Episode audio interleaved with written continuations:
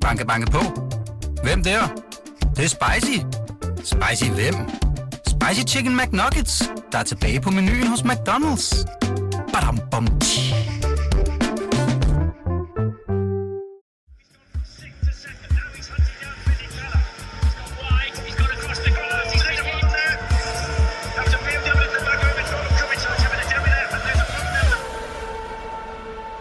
Jeg kan slet ikke tro det. Det er ikke en sejr, men det føles som en. Sådan sagde Formel 1 rookie Kevin Magnussen tilbage i 2014, da han kørte sig på podiet i sit allerførste Grand Prix i Australien. En historisk debut. Og hvordan er det så egentlig gået ham siden, hvis man skal gøre status over danskerens karriere og udvikling? Du lytter til K-Magazine, BT's podcast om Kevin Magnussen og Formel 1, hvor vi går tæt på den danske racerkører og ser nærmere på store og små temaer og emner fra den store Formel 1-verden. Mit navn er Stine Braunschweig, og i dag har jeg fornemt selskab af henholdsvis racerkører Mikkel Mack og BT's Formel 1-korrespondent Peter Nygaard. Velkommen til jer.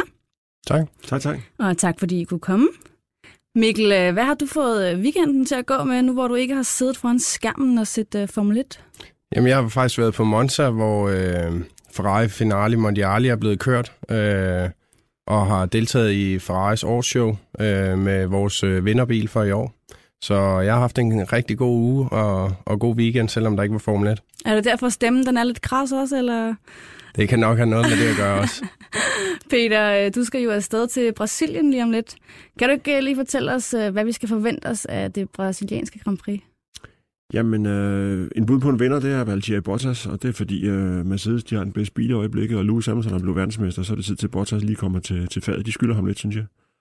Så det vil ikke overraske mig. Og så bliver det regnværsløb, hører jeg, så der er næsten øh, alt muligt, alt muligt grund til at tune ind og se det løb. Det bliver spændende. Ja, spændende. Lige om lidt, der dykker vi ned i øh, dagens udsendelse. Velkommen til alle jer, der lytter med. Den 16. marts 2014 fik Kevin Magnussen en historisk debut som Formel 1-kører, da han sluttede på podiet som træer i Australiens Grand Prix. Den dengang helt unge dansker fik en drømmestart på sit Formel 1-eventyr. Nu har han været med i mere end fire år, og hvor meget har Kevin Magnussen egentlig rykket sig både som kører og personligt, og hvor er han stadig udfordret? Det skal vi snakke lidt om her til at begynde med, og Peter, kan du ikke lige først fortælle, hvad husker du bedst fra Magnussens debut tilbage i øh, 2014? Jamen, selvfølgelig husker jeg, at han kørte et fabelagtigt løb, og en super kvalifikation for den sags skyld også. Men det, jeg husker allerbedst, det var, at efter løbet mødte jeg øh, Ron Dennis, altså McLaren's daværende chef. Øh, og, altså, jeg var helt oppe at køre som dansker over den her debut. Og så sagde jeg, det var fantastisk, ikke, Ron, og så videre. Så, så siger han iskoldt, at vi er her jo ikke for at blive nummer to. Han blev senere rykket frem til andenpladsen. Øhm, og, og, og, det viste sig så, at, at, at den anden plads, det var så det bedste resultat, de har haft i de sidste fem år. Så et eller andet sted var det et toppunkt for McLaren, men de troede bare selv på, at det var, det var starten på en øh, renaissance, og det var det i hvert fald ikke. Og det er måske det, jeg sådan set i bagspejlet husker allerbedst, den kæmpe øh, fejlvurdering, McLaren lavede ud med. Ja, og som du også siger, så blev han jo rykket op og fik andenpladsen, fordi Daniel Ricciardo fik, øh, blev, øh, blev diskvalificeret. Det var lidt sjovt jo, fordi Kevin Magnussen indløbet havde sagt, at om han ville være glad, hvis bare han gennemførte. Hvad, hvad, hvad, hvad tænker du om, om, om den flyvende start, han fik i, øh, i Formel 1 tilbage i 14? Jamen, det var jo rigtig godt for alle os, der, der holder med Kevin. Øh, vi tænkte, det, det her det bliver rigtig, rigtig godt. Øh, og så var det jo så, at McLaren de dalede stille og roligt øh, mere og mere og mere, som gjorde det lidt sværere for os, også, også udad til for Kevin, fordi han startede godt, og så siger man, at han sluttede dårligt. Øh, så, så jeg synes, altså bilen blev dårligere, så, så det, det har også været en hård start for Kevin. Ja, og så begyndte det jo at, at, at, at, at, komme lidt problemer hos McLaren også. Øh, Peter, hvis du, hvis du tænker tilbage på, på, på den Kevin Magnussen i 2014, han var jo en, en ung mand.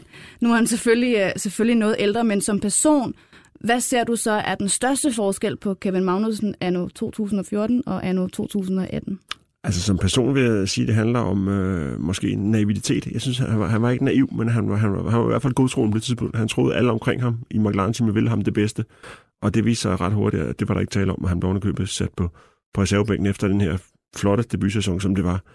Så, så øh, han var lidt naiv, øh, og han er blevet meget mere øh, streetwise, siger vi på engelsk. Altså bundesnu kan vi kalde det på dansk. Han forstår meget mere for at agere i, i, i paddocken og alle ligger ved hans det bedste, at, at Formel 1 det er bare en, øh, en hård verden.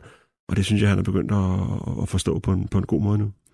Og han er jo blevet selvfølgelig både ældre og, og mere erfaren, når det kommer til at sidde i en Formel 1-bil. Hvis vi så lige kigger på hans udvikling som kører, Mikkel, hvis du skal sådan sætte nogle ord på den udvikling, han har været igennem, hvor, hvor godt har det så været? Altså, hvor, hvor meget har han rykket sig? Har han rykket sig nok?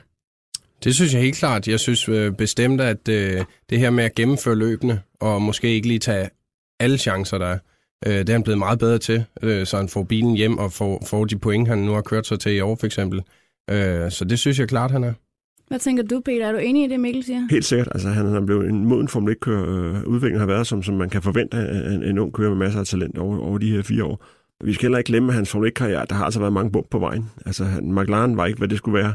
Og Renault, der var han bare øh, inde som sådan en øh, stopgap-løsning i, øh, i en enkelt sæson, fordi de havde helt andre planer på længere sigt. Så det har været meget op og ned. Det er først, da han kom ind i de her faste, gode trykkerammer hos, hos Haas-teamet, han ville udvikle sig, og det synes jeg, vi skal tage den af, for at han så på trods af de her op- og nedture, så stadigvæk har haft en opadgående trend. Ja, altså, og han er jo rykket fra McLaren til Renault, til Haas, og som du siger, de her bum, der har været, og det var jo heller ikke en, en, sådan en vild stor succes hos Renault, og hvor længe, det var kun et, et enkelt år, han var der, og, og så flyttede han også hjem til Danmark øh, igen i en periode. Kan du ikke prøve at sætte nogle ord på, du har jo fulgt ham øh, i, din, øh, i din tid som, som vores korrespondent her. Hvad er det for et forløb, han har været igennem? Jamen, det er jo mange måder måske en almindelig modningsproces for, for en mand først i 20'erne, der, der, der, vokser op og bliver øh, en, en mand, en, en voksen mand øh, på, på det personlige plan. Og som racerkører, så, så var han selvfølgelig klædt på til at komme i Formel 1, men, men i, i dag der er jo ikke ret mange testkørsler osv., så man bliver kastet som ung kører, kastet ud i det, sådan på relativt dybt vand ret hurtigt. Øh, og, og jeg vil ikke sige, at han, han, øh, han druknede, men han havde lidt svært ved at svømme lige i starten, fordi der var altså meget at lære. Øh, der kom også nyt reglement i 2014, da han kom ind, så teamet havde ikke så mange dage til at falde tilbage på. Og så var han op mod Jensen Botten, som var den mest erfarne mand i feltet. Så det var en, det var en, øh, det var en svær fødsel for ham, men, men han kom rigtig godt igennem det. Og som jeg sagde, nu hos Haas, der er han bare trådt i karakter og etableret sig i feltet. Ja, Peter siger det her med lidt svært ved at svømme i starten. Det har han jo også haft løbende i sin karriere. Mikkel, hvad, hvis du nu du er jo også selv racerkører, så du, du, du er jo også lidt inde i den her mentalitet. Hvad ser du har været Magnusens sådan, største udfordringer, og det der måske har, har, har også givet nogle af de her bump på vejen i hans karriere? Jamen, der tror jeg faktisk, det er, som Peter han siger, at, at det her med, at der er et helt andet game, ikke bare at køre racerbilen, men alt det udenfor, øh, som Kevin han skulle lære, øh, og det tror jeg, alle kører ville skulle lære. Øh, så det tror jeg helt sikkert har været den sværeste del af det for, for Kevin. Og altså, det har jo ikke kørt altid, og det lyder som om, jeg sidder her helt vildt kritisk, og han har altså det, det skal jeg ikke forstå sådan, men, men han har jo haft sine ups and downs, og vi har jo også set det her med, at han har svinget, det gør han også godt den her sæson, hvor han har svinget i nogle perioder, hvor alle jo også har kunne gisne om sådan, og har det handlet om noget uden for banen, har det handlet om noget med den her kontrakt, der skulle forlænges, eller sådan. Hvordan er han sådan, sådan det her med at holde hovedet koldt som racerkører? Er det, er det noget, han er, han er en af de bedre til, eller er han, er han udfordret på det punkt? Jamen, han er blevet en af de bedre, synes jeg. Altså, altså han er iskold, det ser vi på hans, øh, hans nærkampssituationer, og måden at reagere på, på, at de andre kører brokker sig osv. Der er han iskold. Øh, så det synes jeg, der, der er han kommet et, et langt stykke. Hvis Kevin har haft et problem i sin Formel 1-karriere, så er der måske den her anden plads, vi snakker om, eller tredje plads i Australien øh, i, i, i premierløbet, der måske fik ham til at sætte barn lidt for højt. Altså, han vil for meget for tidligt han vil i hvert fald betydeligt mere, end bilen kunne, både McLaren-bilen og Renault-bilen. Så han overkørte bilen ved, ved nogle situationer, kørte måske også for hårdt i nogle øh, nærkamp, hvor, hvor han havde opnået en position ved sin fabelagtige starter, og måske lå et sted i feltet, hvor han slet ikke hørte hjemme i den bil. Øh, og så forsvarede han sig måske en lille smule robust, men det er han blevet meget bedre til at overskue nu. Og så starter han jo også længere frem nu, så, så det hele går i en, en, skal man sige, en opadgående spiral. Synes du også, han satte baren for højt, for tidligt? Det er ikke som racerkører, der skal du altid sætte barn højt. Øh, men selvfølgelig, hvis, hvis man begynder at overkøre bilen, så er det, det bliver et problem. Øh, så hvis bilen ikke kan klare det, så, så er du selvfølgelig nødt til at sætte den lavere. Hvad er det, I synes, han... Altså, vi kan jo, vi kan jo selvfølgelig kun se, at han, han er modnet som kører, og der er også som om, at, at vi har jo også set ham levere øh, de bedre resultater, øh, når vi kigger på ham og, og Roman Grosjean hos Haas. Men hvad er det, han, når han er udfordret, både i bilen og mentalt af ting, der måtte ske, hvad er det, han, han slås mest med? Kvalifikationen er ikke hans, øh, jeg vil ikke sige, han, det er ikke hans svage punkt, men, men det er bare Roman Grosjeans utrolig stærke punkt. Og, så, derfor vil han tit gå ud og, og, og have en tiende eller to tiendedel til Grosjean i, i kvalifikationen. Det er også det, vi har set efter sommerferien i år. Foråret for Grosjeans vedkommende, det skal vi bare glemme, for det var, det var helt øh, atypisk. Men i øjeblikket er Grosjean i øh, en tiendedel eller to hurtigt i kvalifikationen. Og det piner Kevin. Men det synes jeg ikke, han skal, skal tage så nær, fordi Grosjean er bare rigtig god på en enkelt omgang, og, og det går ikke ret længe i løbet. De skal bare ned til det første hjørne, så har Kevin jo som regel forbi og kører frem i løbende. Så, så øh, han skal lære at, at indse, at, at Grosjean bare er i, i en anden verden i kvalifikationen. Hvis bare han er tæt på ham, så er det absolut godt nok. Hvad kan han gøre for, altså, hvorfor, hvorfor er han, halter han efter i det her med kvalifikationen? Jamen, der, der er mange ting, der kan spille ind. Nu, nu er det svært for mig at sidde og sige, men, men øh, altså, der, der er mange forskellige kørestil. Nogle kørestil passer godt til, til et løb, nogle passer godt til, til en kvalifikation. Så er der så også nogle kører, som satser hele butikken i en kvalifikation, hvor andre de skal lige være sikre på, at bilen også er der til løbet. Satser du øh, hele butikken? Altså, du, du som racerkører, hvad, hvis du, nu bliver lidt personlig her, men, men hvis du skal sætte nogle ord på, på, på det, noget af det, du er god til, men også noget af det, du er udfordret med? Jamen, øh, jeg er faktisk udfordret der på, på, på kvalifikationen også. Øh, og altså, det, det afhænger også af, hvor mange sæt dæk jeg har til rådighed. Hvis jeg har to sæt dæk til rådighed, så er det første sæt, der kører jeg en så hurtig tid, inden jeg kan, men på den sikre side. Ikke? Og på det andet sæt, der satser jeg så butikken. Øh, selvfølgelig med, med bilen, den skal helt hjem, fordi ja, vi kører langdistance, så bilen den skal være der. Men det er vel også en, en, en særlig mental opgave, det, altså i det at være, at være racerkører? Ja, men det er det helt sikkert. Øh, jeg havde faktisk her midt på sæsonen også lidt bøvl med mine kvalifikationer, så, så fordi jeg er tidligere landsholdsbryder, så tog jeg faktisk ned til den danske landsholdstræner og snakkede med ham om det. Og øh, vi fandt så frem til en plan, hvordan jeg skulle gå en hel løbsweekend igennem, øh, og det hjalp så til vores sidste kvalifikation.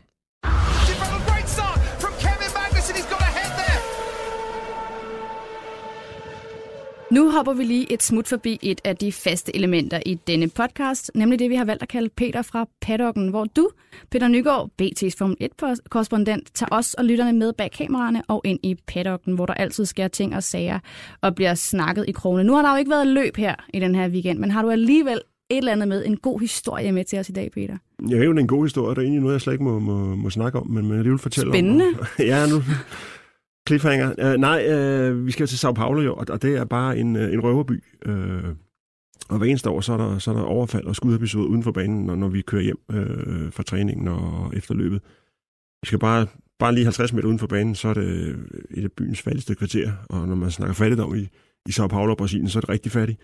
Og når der er stor fattigdom og stor forskel på, på rig og fattig, så er der selvfølgelig også meget kriminalitet. Og der, hver eneste år har der været overfald. Og i år, der har FIA så, øh, efter der var sidste år var skudepisode uden for banen, hvor der blev skudt efter biler øh, med, med, med Formel 1-personale, har man øh, bestemt, at, at der skal være politi med 10 meters mellemrum hele vejen fra, fra banen og næsten ind til, til bymidten. Og normalt har vi sådan nogle parkeringsskilt, vi sætter i forruden, der, der, så vi kan komme ind og parkere det rigtige sted osv. Dem må vi ikke have længere, fordi så kan, kan banditterne se, hvad der kommer. Vi må ikke have, ikke for mit vedkommende, men team, teamsen må ikke have teamuniformer mm. på, når de kører i, i bilerne. Øhm, og det er altså ikke noget, det, det er ikke noget, vi gør for at overdramatisere eller for sjov. Det er simpelthen et, et spørgsmål om, at, at der er øh, mange, der er ude efter de penge, som, som følger med Formel 1 For, for 3-4 år siden var som Botten overfaldet, og han var ved at blive, blive kidnappet, men, men slap fra det, fordi han havde netop en, en sikkerhedsbil øh, foran sig, og en, og en chauffør, der forstod, hvad det handler om, at komme ind i, i, i og, og, og kunne stikke af fra det. Så det er sådan lidt bange ansatte, at vi tager til Sao Paulo, men, men med de her nye sikkerhedsforanstaltninger, så håber vi på, at vi alle sammen kommer, kommer hjem i et stykke. Hold da op, Mikkel. Var, det, var, var du klar over det, at uh, det gik sådan for sig i, i Brasilien? Nej, jeg vidste faktisk ikke, det var så slemt, så det er meget spændende at sidde og høre. Well now, James, they've changed the regulations concerning the airboxes and the wings, and yet you're still extremely fast. How do you do it? Big balls. Australske Daniel Ricciardo, der kører for Red Bull, gav følelserne frit løb efter den ærgerlige afslutning på Mexikos Grand Prix, da hans motor ikke langt fra mål sagde stop, og han måtte udgå. Det var fjerde løb ud af syv, Ricciardo måtte udgå i, og han var tydeligt frustreret efter fiaskoen i Mexico. Så frustreret, at han øh, kom med en udtalelse, og den læser jeg lige op for, for mine gæster her i studiet i dag. Alting føles håbløst, helt ærligt. Hvor jeg er nu, så ser jeg ingen grund til, at jeg kommer på søndag. Læs Brasilien. Jeg kan ikke se pointen, jeg kører de næste to race. Jeg er ikke overtroisk eller noget, men den bil er forbandet. Jeg vil lade, lade øh, Pierre Gasly køre bilen. Jeg er færdig med den. Øh, Ricardo, vi kender ham jo som den her enormt sympatiske australier, der altid er glad og, og frisk på en sjov kommentar, og som altid viser overskud, også når han altså, er i pressede situationer. Hvad tænker I umiddelbart om den her udtalelse, som han kom med efter, efter det her løb? Jamen, det understreger bare, at han er en følelsesmenneske, og heldigvis som regel i den positive afdeling, men når, når det så går ned ad bakke, så kan der også komme øh, ryge en, en fingerpande. Altså, han, øh, han er dybt frustreret, Ricardo, og jeg, jeg forstår det godt, fordi han har bare været, alle de uheld, der har været hos Red Bull, de stort set ramt ham. Øh, så jeg forstår godt, at han er, han er sur og skuffet. Øh, og så er det noget, der er sagt i et øjebliks ophidselse, jeg, jeg er sikker på, eller jeg ved, at han sidder i Red Bull Racer, når vi kommer til, øh, til Sao Paulo på fredag. Ja, han har jo også senere forklaret og uddybet den her udtalelse på, på de sociale medier, men et følelsesmenneske, Mikkel, hvad, hvad tænker du? Det, der, det virker da som om, der er noget der, der ikke helt er i harmoni. Altså nu her efter, at, han, øh, at de kom ud med, at han skulle køre for nu næste år, der har været rigtig, rigtig meget bøvl med hans bil. Øh, så selvfølgelig så tror man også som racerkører, at det måske er et angreb mod ham. Øh, det vil jeg i hvert fald kunne tro. Så, så jeg kan godt forstå, at han, han er frustreret og melder ud sådan her, øh, når sådan noget her sker så meget. Ja, der er jo meget, der tyder på, at, at, at det kan vi jo se, det har jo været noget af et mareridt øh, for ham hos, øh, hos Red Bull, efter netop det her skifte til, til Renault for næste sæson. Det blev meldt ud allerede i, i sommer. Og det kan man jo selvfølgelig kun sidde her og gisne om. Vi ved jo ikke, hvad der er foregået derinde, men, men, men hvad kunne være nogle potentielle bud på, at, at for det første, at det her skifte er, er, er noget, der kommer til at ske, og at det er blevet håndteret på den måde, det så er, er blevet håndteret på. Hvad siger du, Peter? Nå, men så ikke, Ricardo skal ikke blive overrasket over den udvikling, der har været. Øh, og, og det er klart, når han melder ud så tidligt, som man gør, han kører, kører for konkurrenten næste år, øh, så er det klart, at alle ressourcer, der har også Red Bull, de vil gå ind i sin anden side af garagen. Det, det er der ikke nogen unaturligt, det ved Ricardo også godt. Øh, så, så på den måde kan jeg godt forstå, hvis der har været nogle stumper, der har været lidt mere brugt end andre, eller en motor, der har været lidt mere dodgy end den anden, så er det klart, så, så er det Ricardo, der får, får, får øh, de, de dårlige lod hver eneste gang. Selvfølgelig, det ved han godt, at sådan er det. Øhm, man kan spekulere i uh, timing, uh, hvornår han skulle annoncere det her mm. Renault-skifte, men, men uh, der, der, der er jo det yderligere moment i det. Renault er jo også uh, Red Bulls øh, motorpartner, eller i hvert fald i år, og skifter næste år. Så det er sådan lidt mudret farvand, han, han har navigeret i, og selvfølgelig skulle han måske nok øh, have meldt ud lidt senere, så har han måske haft lidt, lidt længere tid med, med, med lige vilkår med, med, med, med Verstappen, men som det er nu, så, øh, så skal de her løb bare overstås. Den indstilling har, har de haft hos Renaults side, og den indstilling har Ricardo også et eller andet sted haft. Men kan det ikke, altså, kan det ikke måske gøre lidt skade på hans... Øh, øh altså, det, det har været en lang periode, hvor han har skulle, øh, skulle, skulle være kører under de her vilkår, hvor han har set sit team, der bare har, har, gået, har gået all ind på, på Max Verstappen, som de jo så også kommer til at satse rigtig meget på. Altså, kan det ikke øh, have en lidt... Øh, sådan en, en, han gør sig selv en bjørnetjeneste Nej, det ved jeg ikke, om han gør, for han har et nyt team næste år, øh, og som, som Peter siger, han skal bare igennem de her løb. Øh, Renault ser ham ikke som en dårligere kører, fordi at motorerne de springer i luften, eller bilen går i stykker for den sags skyld. Så han skal bare igennem det, øh, og så glæder jeg mig til at se ham i en Renault næste år. Ja, det tror jeg, vi er mange, der gør, men, men hvad...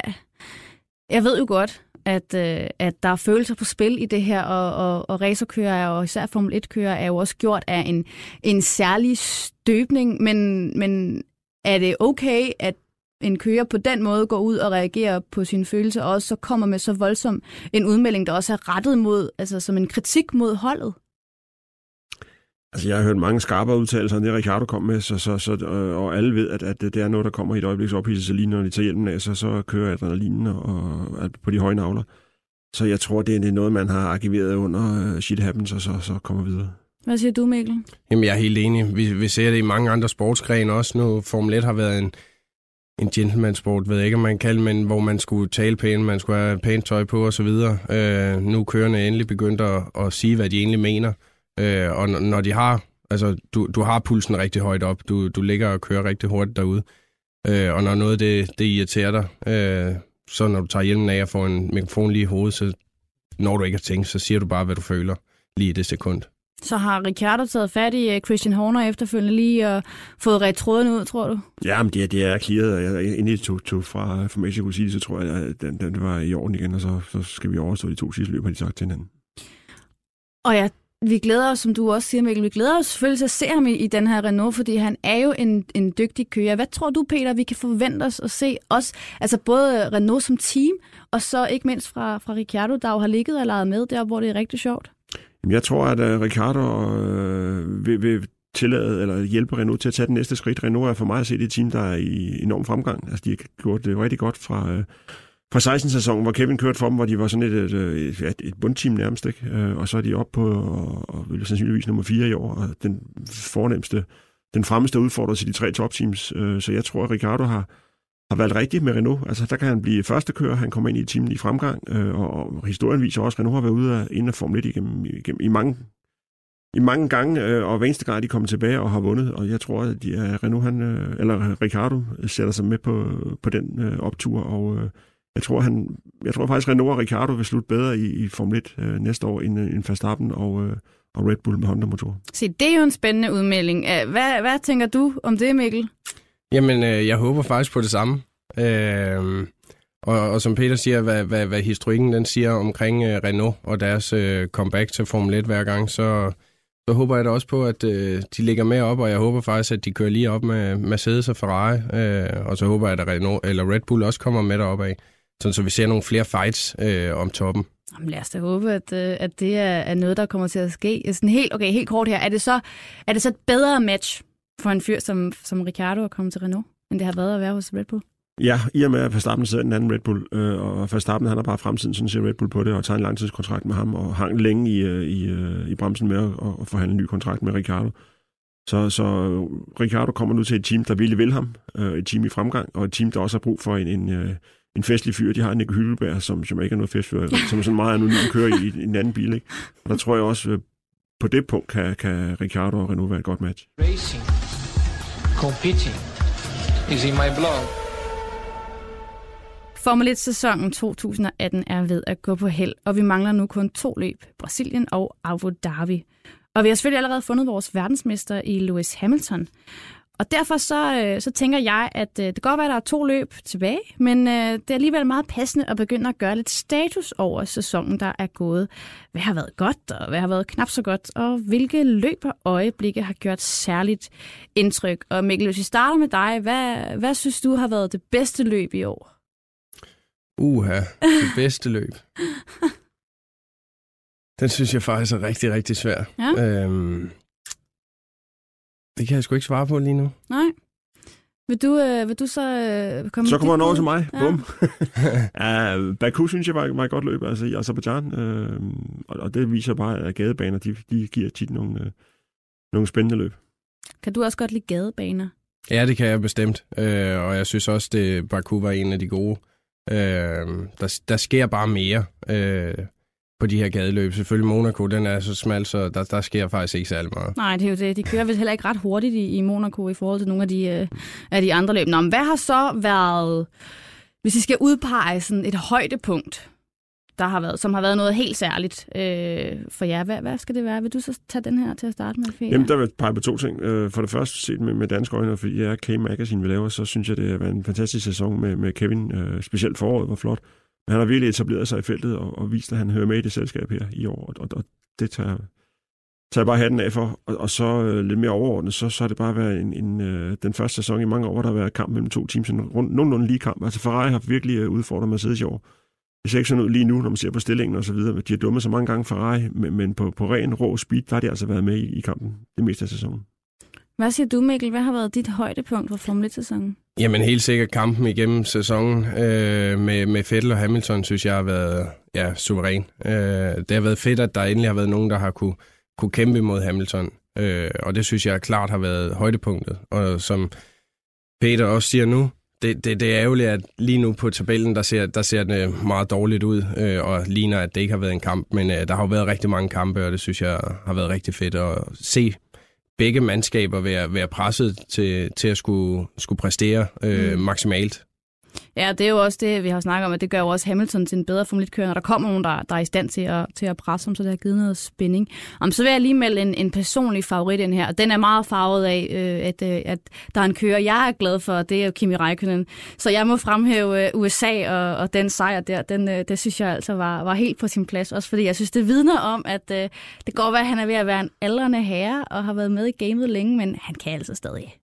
Jamen, rigtigt. Det var godt at se Kimi vinde øh, sin sidste sejr. Det var ikke så lov, det var.